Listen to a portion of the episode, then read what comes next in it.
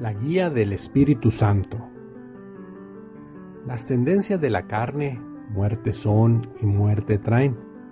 Las que al Espíritu atañen, repletas de vida están.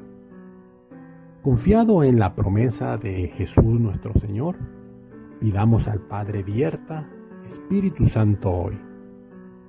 Pues el Espíritu Santo todo nos puede enseñar, instrucción y entendimiento, sabiduría y equidad y la ciencia que deviene de este gran poder de Dios, más valor que perlas tiene e ilumina el corazón.